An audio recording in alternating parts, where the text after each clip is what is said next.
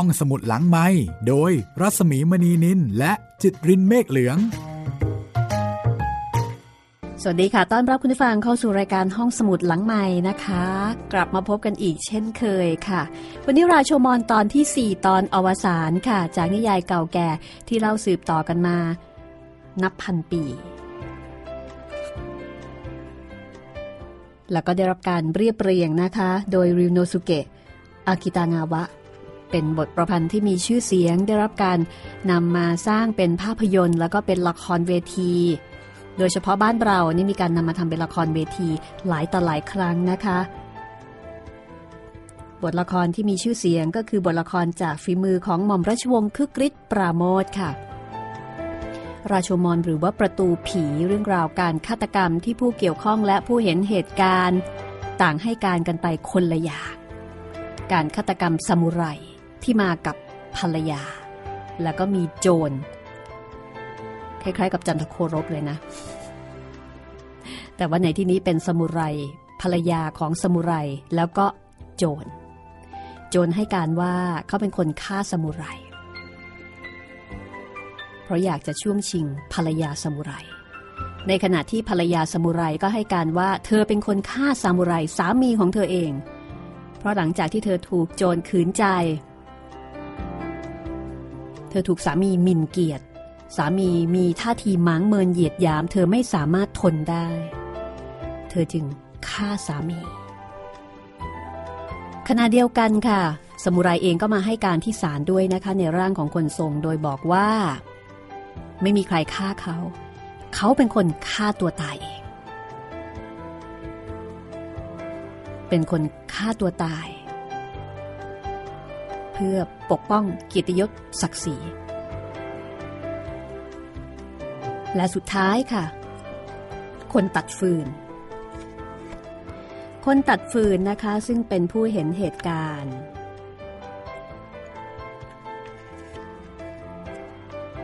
ตอนแรก ๆ คนตัดฟืนให้การว่า เขาไปเจอศพของสมุไร เขาไม่รู้ไม่เห็น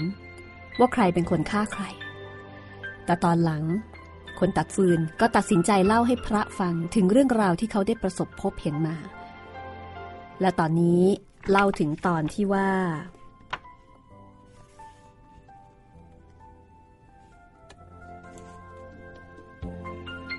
สมุไรกับโจรคือทาโจมารุปันลองฝีมือกัน หลังจากที่ทั้งคู่เนี่ย โดนเมียของสมุไร เหยียดหยามแล้วก็ท้าทาย ว่าผู้ชายสองคนนี้ คนหนึ่งเป็นสมุไร คนหนึ่งเป็นขุนโจร แต่เอาเข้าจริง ๆ ขี้ขลาดทั้งคู่ ไม่กล้าทั้งคู่ ไม่กล้าที่จะต่อสู้กัน เพราะว่าเมียของสมุไรนั้นต้องการจะให้สมุไรแล้วก็โจรคือทาโจมารุเนี่ยสู้กันเพื่อช่วงชิงเธอ เพื่อรักษาเกียรติของเธอ แต่สมุไรไม่ยอม โดยอ้างว่าเธอเป็นผู้หญิงที่ไม่รักเกียรติ ไม่รักศักดิ์ศรีแล้วก็มีชายอื่นมากมาย ในขณะที่ทาโจมารุหลังจากที่รู้ว่าเมียของสมุไรไม่ใช่หญิงผู้ดี แล้วก็เป็นหญิงที่สามีไม่ต้องการ เขาก็ดูเหมือนว่าจะไม่ต้องการเธอตามไปด้วย แต่ทีนี้เมื่อถูกหยามเกียรติว่าไม่กล้าที่จะต่อสู้กัน ทั้งคู่ก็เลยจำใจ จับดาบ ขึ้นมาสู้กัน แต่นี่ก็คือ ฉากการประลองของสมุไรและทาโจมารุซึ่งเป็นขุนโจรนนะคะ เรื่องราวจะเป็นอย่างไรต่อไปติดตามได้เลยกับตอนสุดท้ายตอนอวสานราชมอนค่ะ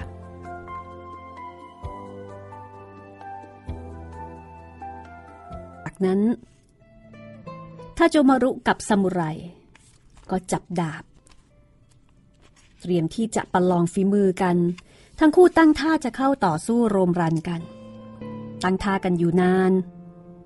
แต่ไม่ลงมือกันสักทีต่างฝ่ายต่างดูทีท่าอย่างระมัดระวัง ต่างคนต่างตื่นเต้นและหวาดกลัว สองมือที่กำดาบสั่นเล็กน้อย ปลายดาบยื่นเข้าหากัน สมุไรและทาโจมารุเดินใกล้กันเข้าไปทุกทีทุกที โดยที่มีภรรยาของสมุไร มองดูการประลองนั้นด้วยความพึงพอใจ สักพักหนึ่ง จากที่รอดูท่าทีซึ่งกันและกัน ทั้งคู่ก็เข้าต่อสู้โรมรันกัน ทั้งคู่ผัดกันรุก ผัดกันรับ แล้วก็มีอยู่ครั้งหนึ่ง สมุไรฟันพรางถอยพรางไปยืนอยู่หน้ากอไผ่พอทาโจมารุแทงสวนเข้าไป สมุไรหลบได้ ดาบของตาโจมารุแทงสวนเข้าไปสมุไรหลบได้อีก คราวนี้ ดาบของทาโจมารุไปปักอยู่ในกอไผ่แล้วดึงไม่ออกสมุไรได้ทีวิ่งเข้ามาใกล้ตัว แต่ตาโจมารุยกมือห้าม แล้วก็เอ่ยปากว่า แกคิดจะฆ่าคนที่ไม่ถืออาวุธ แกจะทำอย่างนี้ไม่ได้นะสมุไรไม่ฟัง ยังคงถือดาบเดินใกล้เข้ามาเรื่อยๆตาโจมารุถอยออกไป ถอยออกไปจนกระทั่งสะดุดต่อไม้ล้มลงนอนงายและพยายามคลานหนีคุณโจนตาโจมารุ แกจะต้องสิ้นชื่อวันนี้ล่ะ ตาโจมารุกลัว ตกใจแทบสิ้นสติ ขุนโจรตะกุยตะกายพยายามจะหนี มือคว้าใบไม้กำสายโยนเข้าไปที่หน้าของสมุไร แล้วก็ร้องอย่างหวาดกลัว สมุไรถูกสายสาดหน้า ก็มองอะไรไม่เห็น แต่โจมารุได้ทีกระโดดเข้ามาแย่งดาบ ทั้งคู่สู้กันอยู่ครู่หนึ่ง ดาบก็หลุดจากมือสมุไรตกลงไปในพุ่มไม้ข้างๆ สมุไรมุดเข้าไปในพุ่มไม้เพื่อหาดาบ ฝ่ายตาโจมารุก็วิ่งไปที่ดาบของตน และพยายามดึงออกมาจากกอไผ่แต่ดึงไม่ออก ตาโจมารุเลี้ยวมาดู เห็นซามูไร ออกมาจากพุ่มไม้ แล้วก็ถือดาบออกมาด้วย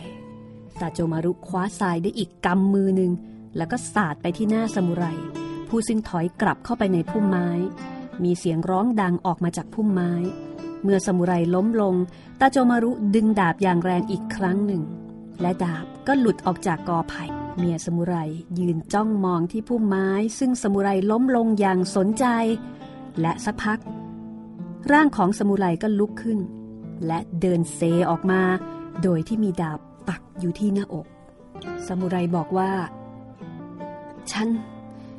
ฉันสะดุดต้นไม้ล้มลง จากนั้นร่างก็หงายกลับล้มหายเข้าไปในพุ่มไม้ เมียของสมุไรเดินช้าๆชะโงกหน้าเข้าไปดูสมุไรที่ล้มลงไป เมื่อเห็นว่าสามีของตนตายแน่แล้วก็เหลียวกลับมามองตาโจมารุ ซึ่งขณะนั้นยืนหอบอย่างหมดเรี่ยวหมดแรงตาโจมารุปล่อยดาบหลุดจากมือ เดินอ้าแขนเข้าไปหาเมียสมุไร ส่วนเมียสมุไรมองดูตาโจมารุอย่างเกลียดชังและรังเกียจ แล้วก็ค่อยๆ ถอยห่างออกไป จากนั้นก็วิ่งหายไปในป่าตาโจมารุพยายามจะวิ่งตาม แต่ก็หมดแรงวิ่งไม่ไหว นี่คือเรื่องราวที่คนตัดฟืนเล่าให้พระฟัง ตอนที่ข้าแอบดูอยู่นั้นข้าต้องกลั้นหายใจ กลัวไอ้ตาโจมารุมันได้ยิน มันเดินผ่านมาใกล้ๆตัวทีเดียวข้านี่กลัวจนขนหัวลุก แต่มันก็มองข้าไม่เห็น เพราะข้ามุดลงไปในพุ่มไม้ มันเดินผ่านข้าไป ขนาดมือเอื้อมถึง ตอนนั้นข้าใจคอไม่ดี นึกถึงพ่อแก้วแม่แก้ว แต่พอมันเดินผ่านไปแล้ว ข้าก็ลุกขึ้นวิ่ง แล้วก็หนีแบบไม่คิดชีวิตกันเลยทีเดียวละคนทำช้องผมก็ถามว่า หมายถึงแกวิ่งตรงไปหาตำรวจเลยหรือก็ใช่นะสิ และไอตอนที่วิ่งไป แกก็เลยลืมเรื่องเสียครึ่งหนึ่ง จริงไหมเปล่าข้าไม่ได้ลืม เอข้าก็ไม่รู้เหมือนกัน คิดดูเดี๋ยวนี้ข้าก็ควรจะพูดความจริงที่ศาลแต่คนอื่นเขาให้การกันไปคนละอย่างสองอย่างข้าก็เลยไม่เชื่อความจำของข้าเอง ถึงเดี๋ยวนี้ข้าก็ยังไม่เข้าใจ ไม่เข้าใจจริง ๆ ว่าทำไมเขาถึงได้ให้การเท็จกันไปหมด หมายถึงว่าทุกคนเขาโกหกจริงๆน่ะเลอโอ้โกหกแน่ ๆ ก็อีตอนเกิดเหตุน่ะข้าเห็นด้วยตาของข้าเองนี่นา คนทำช้องผม หรือว่าคนทำผมปลอมก็บอกว่า แล้วตาของแกมันวิเศษกว่าตาของคนอื่นเขาอีกตั้งสามคนยังไงเฮ้ข้าบอกแล้วจำไม่ได้หรือ ว่าคนน่ะเขาเห็นสิ่งที่เขาอยากเห็น แล้วก็พูดสิ่งที่เขาอยากได้ยิน แต่อย่าเป็นทุกข์เป็นร้อนไปเลยแกเอ้ยข้าเชื่อเรื่องที่แกเล่ามากกว่าเรื่องของคนอื่น ไม่ใช่เพราะว่าแกวิเศษกว่าคนอื่นหรอกนะ แต่เรื่องที่แกเล่า มันมีกลิ่นทะแม่งทะแม่งเหมือนกับความจริงมากที่สุดคิดดูมันก็น่าทุเรศเหมือนกันนะ คนเรานี่ชอบเห็นว่าตัวเองและคนอื่น เป็นใหญ่เป็นโต เป็นวีรบุรุษบ้างละ เป็นขวัญใจของชาติบ้างละ เป็นขุนโจรบ้างละ เป็นมหาโจรบ้างละเป็นอะไรก็ได้ ขอให้มันใหญ่เข้าไว้ก็แล้วกัน แต่เอาเข้าจริงก็เปล่า คนจริง ๆ มันไม่ได้ใหญ่โตที่ตรงไหนสักนิด เพราะคนจริงมันเป็นคนตัวเล็กๆ เป็นคนอ่อนแอ เป็นคนเห็นแก่ตัว เป็นคนขี้ขลาด แล้วก็ไม่เอาจริงกับใคร คบไม่ได้ ท่านครับ นี่แหละปาฏิหาริย์ของท่านละ่ะพระก้มหน้าถอนใจ หยิบย่ามลุกขึ้นยืน แล้วก็เดินไปหยิบไม้เท้าที่พิงอยู่ข้างประตู จากนั้นก็เดินออกไปด้านหลังของประตู คนตัดฟืนหันมาต่อว่าคนทำช้องผมอย่างโกรธโกรธว่า อ้แกนี่มันเป็นคนยังไงนะ เห็นอะไรดีไม่ได้ ต้องตัดมันลงเสียทุกอย่าง คนทำช้องผมซึ่งมักจะขัดคออยู่เสมอนะคะ ก็บอกว่า ไม่รู้สิ คนเรามันเห็นดีเห็นชั่วต่างๆกัน คนบางคนเขาเห็นว่าต้นไม้ในป่าเป็นของดี แต่ไอ้คนบางคนมันก็ไปตัดต้นไม้ของเขาลงข้าเองเป็นคนไม่มีอะไร แล้วก็ไม่เป็นอะไรทั้งนั้นข้าเลิกหลอกตัว ข้าเลิกหลอกตัวข้าเองมานานแล้ว ข้าเห็นว่าความจริงนั้นมันเหมือนกับหิ่งห้อย มองดูมันแล้วประเดี๋ยวก็เห็น ประเดี๋ยวก็ไม่เห็น ส่วนความเท็จก็เหมือนกับตัวเลือดที่กัดเราในที่นอนนั่นแหละ คืนไหนไม่ง่วง ก็จับมันมาบี้เล่นเพลินๆ แต่คืนไหนง่วงก็นอนหลับสบายไป ปล่อยให้มันกัดเอา กัดเอา เอ๊ะ นั่นเสียงร้องอะไร ไม่ใช่เสียงอีการ้องแน่ๆมีเสียงเด็กอ่อนร้อง อยู่นอกประตู สักครู่คนทำช้องผมเดินกลับมาอุ้มเด็ก ซึ่งมีผ้าห่มขนสัตว์ห่อไว้มาด้วย พระตื่นเต้น เด็กเกิดใหม่ คนทำช้องผมบอกว่าครับ เด็กเกิดใหม่ เขาเอามาทิ้งกันแถวนี้ วันละคนไม่มีขาด ดูผ้าห่มผืนนี้สิครับทำด้วยขนสัตว์อย่างดีทีเดียว เอาไปขายคงจะได้หลายอยู่ นั่นทำอะไรนั่นน่ะ เอาเด็กมานี่ พระแย่งตัวเด็กไปจากคนทำช้อง ซึ่งดึงผ้าห่มเอาไว้ คนตัดฟืนก็ได้ด่าคนทำช้องว่าข้าไม่เคยเห็นใครเลวอย่างนี้ ขโมยผ้าห่มจากเด็กเกิดใหม่ คนทำช้องบอกว่า ถ้าข้าไม่เอา คนอื่นมันก็ต้องเอาข้าเอาเองซะดีกว่า คนตัดฟืนบอกว่าข้านี้อยากจะชกปากแกเหลือเกินสินะเอ้ยเลิกเป็นวีรบุรุษเสียทีเถอะนะแก แกเป็นคน แกเป็นคนไม่ใช่คน แกเป็นผีกระสือหรือเปล่า ถ้าข้าเป็นผีกระสือ พ่อแม่ของเด็กคนนี้จะเป็นอะไรดีเล่า หาความสนุกกันชั่วแล่น พอลูกออกก็เอามาโยนทิ้ง เหมือนกับเด็กเป็นขยะ ถ้าข้าเป็นผี พ่อแม่ของเด็กคนนี้มันจะเป็นอะไร บอกมาทีหรือ คนตัดฟืนก็เลยบอกว่า คนอย่างแกจะไปรู้เรื่องความรักของพ่อแม่ได้ยังไง ก็มันมีเรื่องอะไรที่ต้องรู้ล่ะ พ่อแม่นั้นบางทีก็ทิ้งลูก แต่บางทีลูกมันก็ทิ้งพ่อทิ้งแม่ ใจแกมันสามซะจนพูดไม่รู้เรื่อง โอ้เด็กยังอ่อนเหลือเกินนะครับ เกิดมาได้สี่หรือห้าเดือนเท่านั้น พ่อแม่มันคงเดือดร้อนเหลือเกิน จึงต้องทิ้งลูกอย่างนี้ เลิกพูดสักทีเถอะนะข้าได้ยินเรื่องเศร้ามามากพอแล้วสำหรับวันนี้ ปรากฏว่าเด็กเนี่ยตัวสั่นไปหมดนะคะ คนตัดฟืน ก็บอกกับคนทำช้องผมว่าให้เอาผ้าห่มผืนนั้นกลับคืนมา ในขณะที่คนทำช้อง พับผ้าห่มอย่างบรรจง ราวกับไม่สนใจในคำพูดของคนตัดฟืนคือผ้าห่มนั้นเป็นผ้าห่มที่มีราคา แต่คนทำช้องเนี่ยไม่สนใจนะคะ จะเอาผ้าห่มไปให้ได้ คนตัดฟืนเดินเข้าไปดึงผ้าห่มมาจากคนทำช้อง แต่คนทำช้องก็ไม่ปล่อยผ้าห่ม ทั้งคู่ก็ดึงกันไปดึงกันมาอยู่พักหนึ่ง ปล่อยนะข้าบอกให้ปล่อย แกไปให้พ้น ถ้าแกไม่ปล่อย ข้าจะเรียกตำรวจ ตกลง เรียกตำรวจ แกไปเรียกมาเดี๋ยวนี้เลย ตำรวจก็คงอยากจะรู้เรื่องแกเหมือนกัน แกอย่ามายุ่งกับข้าให้มากนักนะ ไอ้เจ้าคนตัดฟืน ข้าใจดีกับแกมาพอแล้ว ใจดีกับข้า คนตัดฟืนถามอย่างไม่แน่ใจ เออ ใจดีกับแก พ่อคนซื่อ พ่อคนพูดแต่ความจริง โกหกไม่เป็น แต่เอาเข้าจริง ๆ แกมันก็คนโกหก แล้วก็คนหัวขโมย เหมือนกับคนอื่น ๆ นั่นแหละว่า แกอาจจะหลอกผู้พิพากษาได้ แต่แกหลอกข้าไม่ได้หรอก คนตัดฟืนหยุดยืน อย่างมีพิรุษ ในขณะที่พระ เริ่มมองหน้า ทั้งคนทำช้อง และคนตัดฟืน มองหน้าแบบไม่เข้าใจ ประสบว่าอะไร อาตมาไม่เข้าใจ คนทำช้องชี้ไปที่คนตัดฟืนพรางบอกว่า มันเข้าใจผมดีทีเดียวครับท่าน ท่านถามมันดูสิ ถามมันดูว่า ดาบของสมุไรหายไปไหน ดาบของสมุไรเล่มหนึ่ง ราคามันไม่ใช่ถูกๆ ด้ามก็ทำด้วยเงินซะด้วย แกบอกข้าทีสิ ว่าดาบนั้นหายไปไหน ตาโจมารุก็ไม่ได้เอาไป เมียสมุไรก็ไม่ได้เอาไป แต่เจ้าหน้าที่ก็หาไม่พบ ดาบทั้งเล่ม มันจะหายไปไหนได้ แกว่ามันจะละลายหายไปเอง หรือว่าจมดินจมทรายหายไปอย่างนั้นหรือ คนตัดฟืน ไม่ยอมสบตาพระอ้ำอึ้งอึกอัก ปฏิเสธว่าข้าไม่รู้ข้าไม่รู้ แกไม่รู้ แกไม่รู้จริง ๆ หรือ ท่านครับ ท่านดูหน้ามันสิครับ แล้วคนทรงพูดว่ายังไง บอกว่ามีใครคนหนึ่งย่องเข้ามาที่คนตาย แล้วดึงดาบออกไปจากอกคนตายตั้งแต่ตัวยังไม่เป็น อย่างนั้นใช่ไหมล่ะ ไม่ใช่ คนตัดฟืนรีบปฏิเสธ คนทำช้อง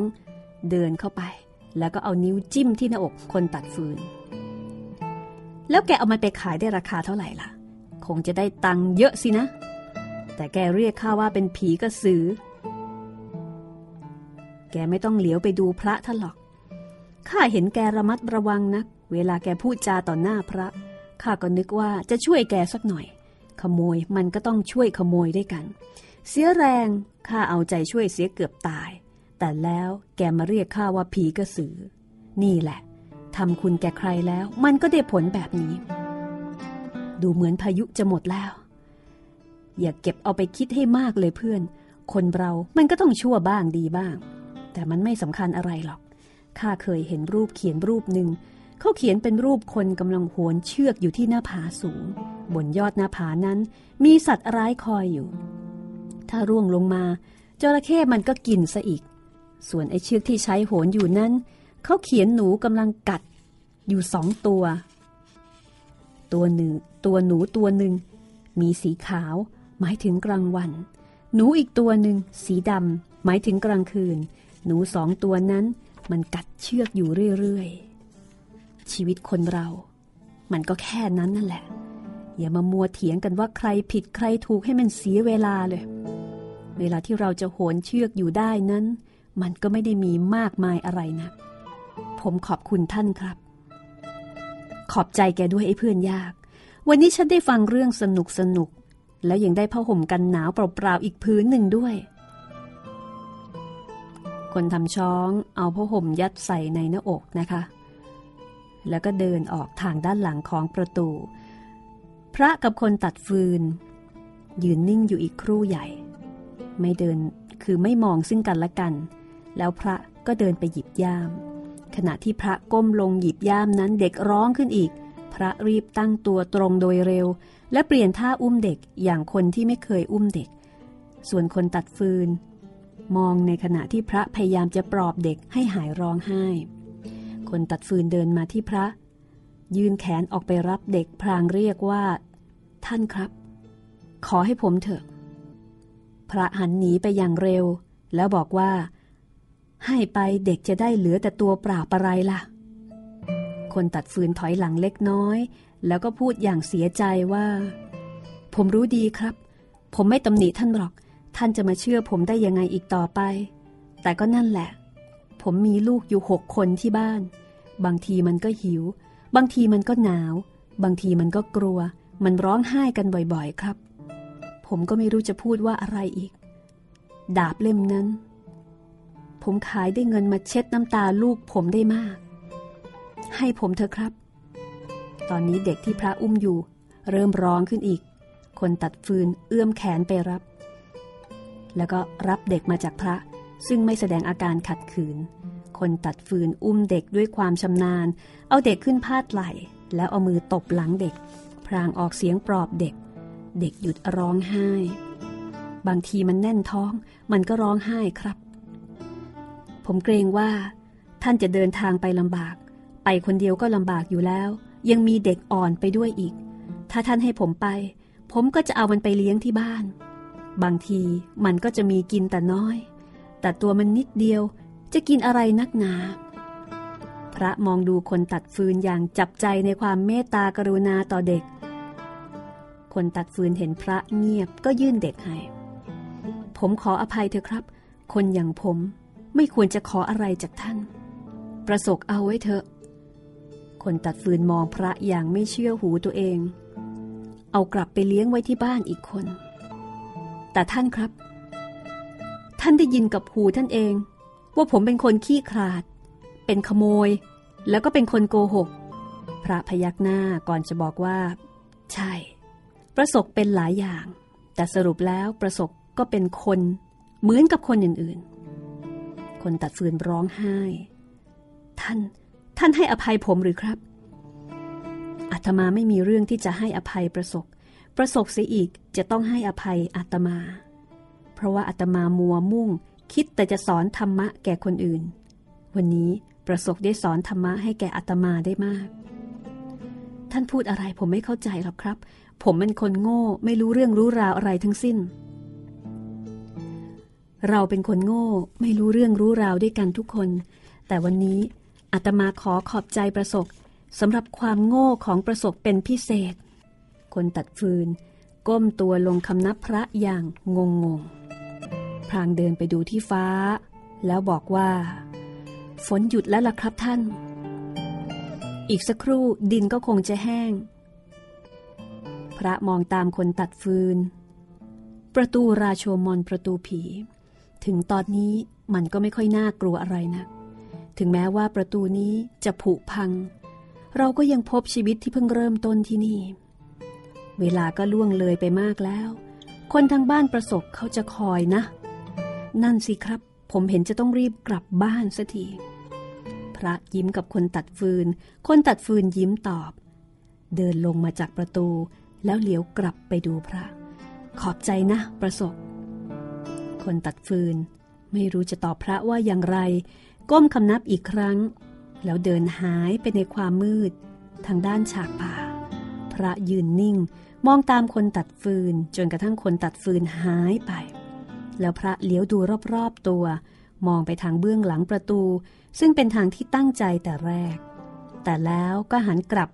ลงจากประตูมา เช่นเดียวกับคนตัดฟืน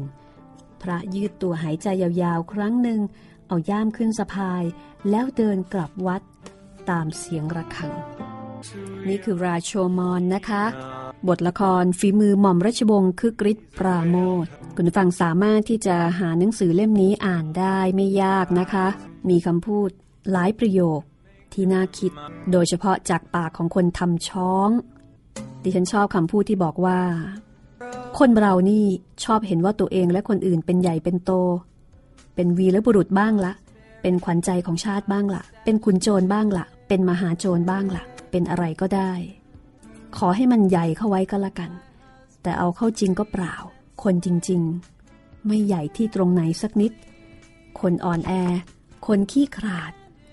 แล้วก็คนเห็นแก่ตัว มนุษย์ก็มีทั้งด้านดี แล้วก็ด้านมืด ด้วยกันทั้งสิ้น แต่เราก็จะพยายามแสดงด้านดี ให้คนอื่นได้เห็น แล้วก็ปกปิดด้านมืดของเราเอาไว้ แล้วก็อยากจะได้ยิน เฉพาะสิ่งที่เราต้องการได้ยิน ห้องสมุดหลังไม้โดยรัสมีมณีนินและจิตรินเมฆเหลือง เข้าสู่ช่วงที่สองนะคะของห้องสมุดหลังไม้ค่ะ จบไปแล้วนะคะสำหรับราโชมอน รายการห้องสมุดหลังไม้เป็นรายการเรื่องเล่าทางวิทยุนะคะ ตอนนี้เป็นวิทยุออนเว็บ คุณฟังก็สามารถที่จะคลิกไปฟังรายการย้อนหลัง แล้วก็ดาวน์โหลดเก็บเอามาฟังได้ด้วยนะคะ บอกต่อได้ค่ะ ถ้าเกิดว่าบ้านไหนมีผู้สูงอายุที่ไม่สะดวกกับการอ่านหนังสือ ผู้พิการทางสายตา หรือแม้แต่คนปกติธรรมดาโดยทั่วไป ที่บางทีอาจจะชอบฟังมากกว่าชอบอ่านเอง ก็สามารถใช้บริการห้องสมุดหลังใหม่แห่งนี้ได้นะคะ เป็นบริการของวิทยุไทย PBS ออนไลน์ วิทยุข่าวสารสาระ เพื่อสาธารณะและสังคมค่ะ ออกอากาศสดๆนะคะ ทุกวันจันทร์ถึงวันศุกร์บ่ายโมงถึงบ่ายสองโมงโดยประมาณ เรื่องที่นำมาเล่าก็จะมีหลายแนว ส่วนใหญ่ก็จะเป็นวรรณกรรมนะคะ แล้วแต่ว่าอาจจะเป็นวรรณกรรมไทยวรรณกรรมต่างประเทศ อาจจะเป็นวรรณกรรมใหม่ อาจจะเป็นวรรณกรรมคลาสสิก วรรณกรรมเก่าๆที่หาฟังได้ยาก สลับสับเปลี่ยนกันไปละค่ะ ส่งความสุข ความบันเทิง แล้วก็สาระข้อคิดให้กับคุณผู้ฟังนะคะ ผ่านทางเรื่องเล่า เพราะว่าเดี๋ยวนี้หลายท่านบอกว่าไม่ค่อยจะมีเวลาอ่านหนังสือ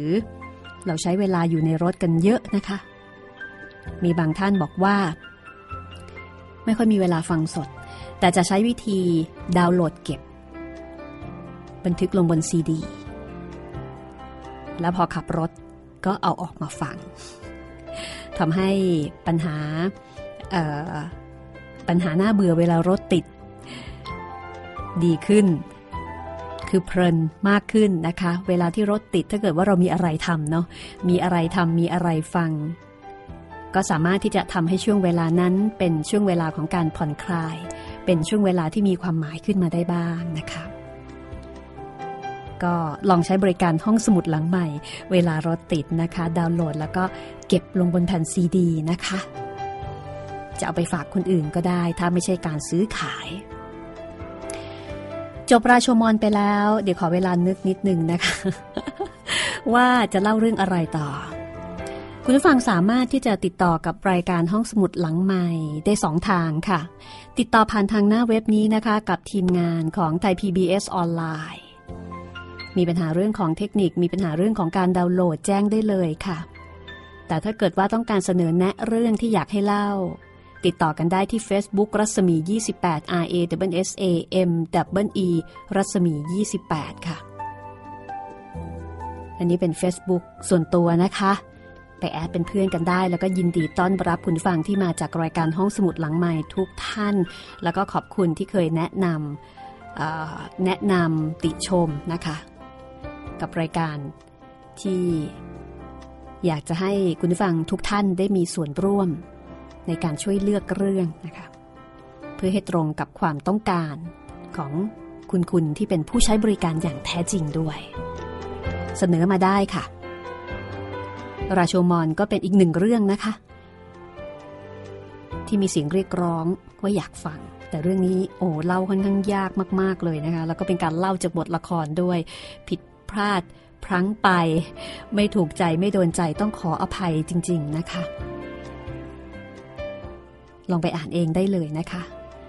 ถ้าอ่านเองจากหนังสือนี่ อาจจะสนุกกว่า หรือว่าสนุกไปอีกแบบก็ได้ หนังสือก็หาไม่ยากค่ะ ตามร้านหนังสือโดยทั่วไปราโชมอนนะคะ บทประพันธ์หม่อมราชวงศ์คึกฤทธิ์ปราโมทที่ดัดแปลงมาจากบทประพันธ์ดั้งเดิมของญี่ปุ่นปิดท้ายนะคะ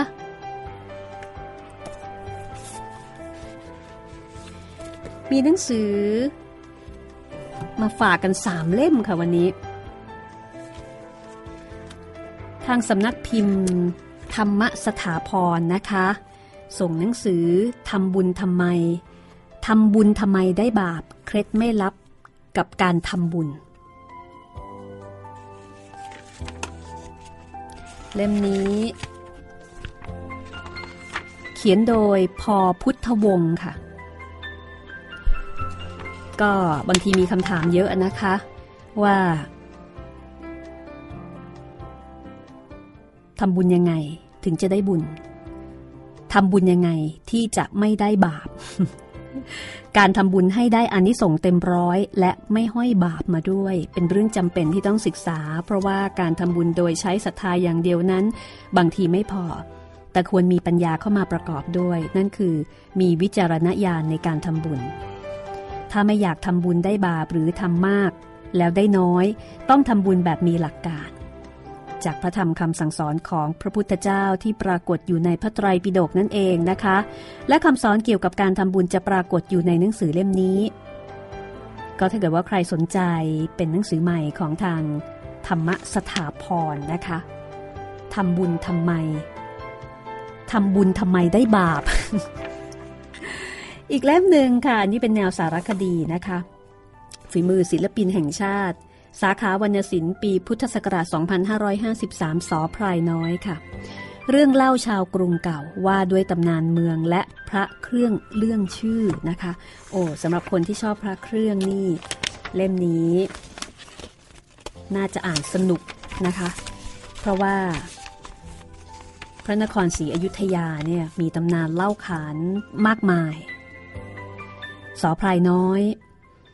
เขียนคอลัมน์เรื่องเล่าชาวกรุงเก่า จากความเป็นคนกรุงเก่าที่สัมผัสด้วยตัวเองนะคะ เป็นเรื่องเล่าอ่านเล่นๆ เป็นตอนๆ ในนิตยสารพระเครื่อง Spirit ตั้งแต่กลางปี 2552 จนถึงปี 2553 และก็นำมาปรับปรุงรวมพิมพ์ขึ้นใหม่ ท่านบอกว่า ให้ถือเป็นเพียงเรื่องอ่านเล่น เหมือนผู้เท่าเล่าสู่กันฟังตามศาลาพักร้อน อย่าถือเป็นเรื่องจริงจัง เรื่องเล่าชาวกรุงเก่านะคะ ก็จะมี เรื่องที่น่าสนใจหลายเรื่องค่ะ เช่น พูดถึงวัดพระยาติการาม หลวงพ่ออั้นคันธาโร บ้านคานหาม หลวงพ่อคอหัก วัดประดู่ทรงธรรม หลวงพ่อรอดเสือ ขรัวม่วง พระวิสุทธาวพระวิสุทธาจารย์เถระนะคะ หรือว่ามีเรื่องพระมงคลบพิษ การเคลื่อนย้ายพระมงคลบพิษ การปฏิสังขรณ์องค์พระ การสร้างหลังคาพระวิหาร มีเรื่องหลวงพ่อปานวัดบางนมโคที่โด่งดังนะคะ ทั้งเรื่องพระดินเผาหลวงพ่อปานด้วย มีเรื่องเจ้าอธิการวัดแค แล้วก็มีเรื่องพระเจ้าสายน้ำพึ่งตำนานพระนางสร้อยดอกหมากหลวงพ่อโตวัดพนัญเชิง มีเรื่องพระขุนแผน กรุวัดมนเทียน พระขุนแผนเคลือบ พระขุนแผนนี่ก็จะมีหลายที่ใช่ไหมคะมีเรื่องตำนานการสร้างกรุงศรีอยุธยา เรื่องบึงพระราม วัดพระศรีสันเพชร มีเรื่องพระอาจารย์พรมตอบคำถามสมเด็จพระนารายณ์มีเรื่องกรอนใบเซียมซีนะคะ คือเป็นเรื่องเล่าเล็กๆ เขียนแบบอ่านสนุกแล้วก็สั้นๆไม่ยาวมากค่ะ เป็นการเล่าแบบเหมือนกับที่อาจารย์บอกไว้นะคะว่า เล่าให้ฟังตามศาลาพักร้อน อย่างเรื่องของ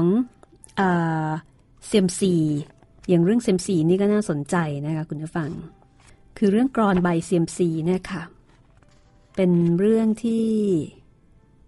พูดถึงกรอนใบเซียมซีนะคะ ที่เวลาเราไปวัดไปไหว้พระ หลายคนก็ชอบไปเสี่ยงเซียมซีเนาะแล้วแต่ละวัดเนี่ยก็จะมีเซียมซีที่มีคำทำนายไม่เหมือนกัน ในฉบับนี้นะคะ มีการพูดถึงเซียมซีพระพุทธกษัตราธิราช วัดกษัตราธิราช วรวิหาร พระนครศรีอยุธยา โดยพระวิสุทธาจารย์เถระเทียมสิริปัญโย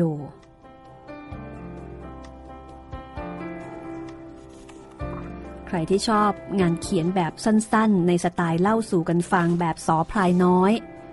เล่มนี้ ก็ไม่น่าพลาดนะคะ แล้วก็อีกเล่มหนึ่งค่ะ เป็นแนวสุขภาพนะคะ รู้ทันป้องกันโรคหัวใจ โรคหัวใจป้องกันอย่างไรดี โดยศาสตราจารย์นายแพทย์นิธิมหานนท์ท่านนี้ก็จะเป็นหมอที่เชี่ยวชาญในเรื่องของโรคหัวใจ ซึ่งเป็นที่รู้จักกันดี แล้วก็โรคหัวใจก็เป็นสาเหตุการเสียชีวิตอันดับต้นๆของคนไทยนะคะ แล้วก็มีแนวโน้มเพิ่มมากขึ้นทุกปี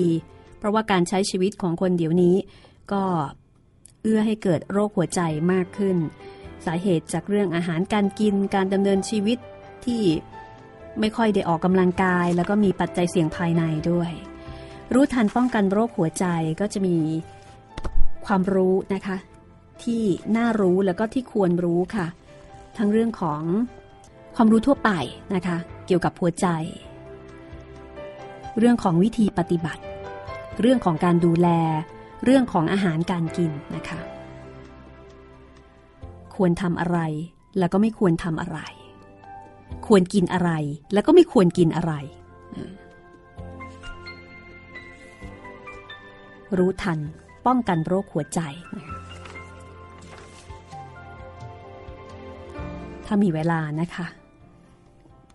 แต่ส่วนใหญ่ มักจะไม่ค่อยมีเวลา ก็เลยไม่ค่อยได้นำหนังสือมาแนะนำหรือว่ามาเล่าให้ได้ฟังกัน ส่วนใหญ่แล้วแค่เล่าเรื่องอย่างเดียวนะคะ ก็แทบจะไม่พอละ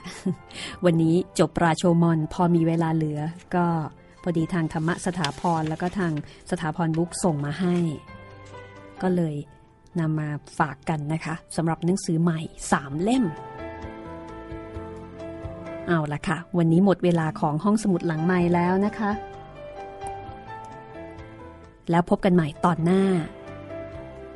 ทาง www.thaipbsonline.net วันนี้ลาคุณผู้ฟังไปก่อน สวัสดีค่ะ ห้องสมุดหลังไม้โดยรัสมีมณีนินและจิตรินเมฆเหลือง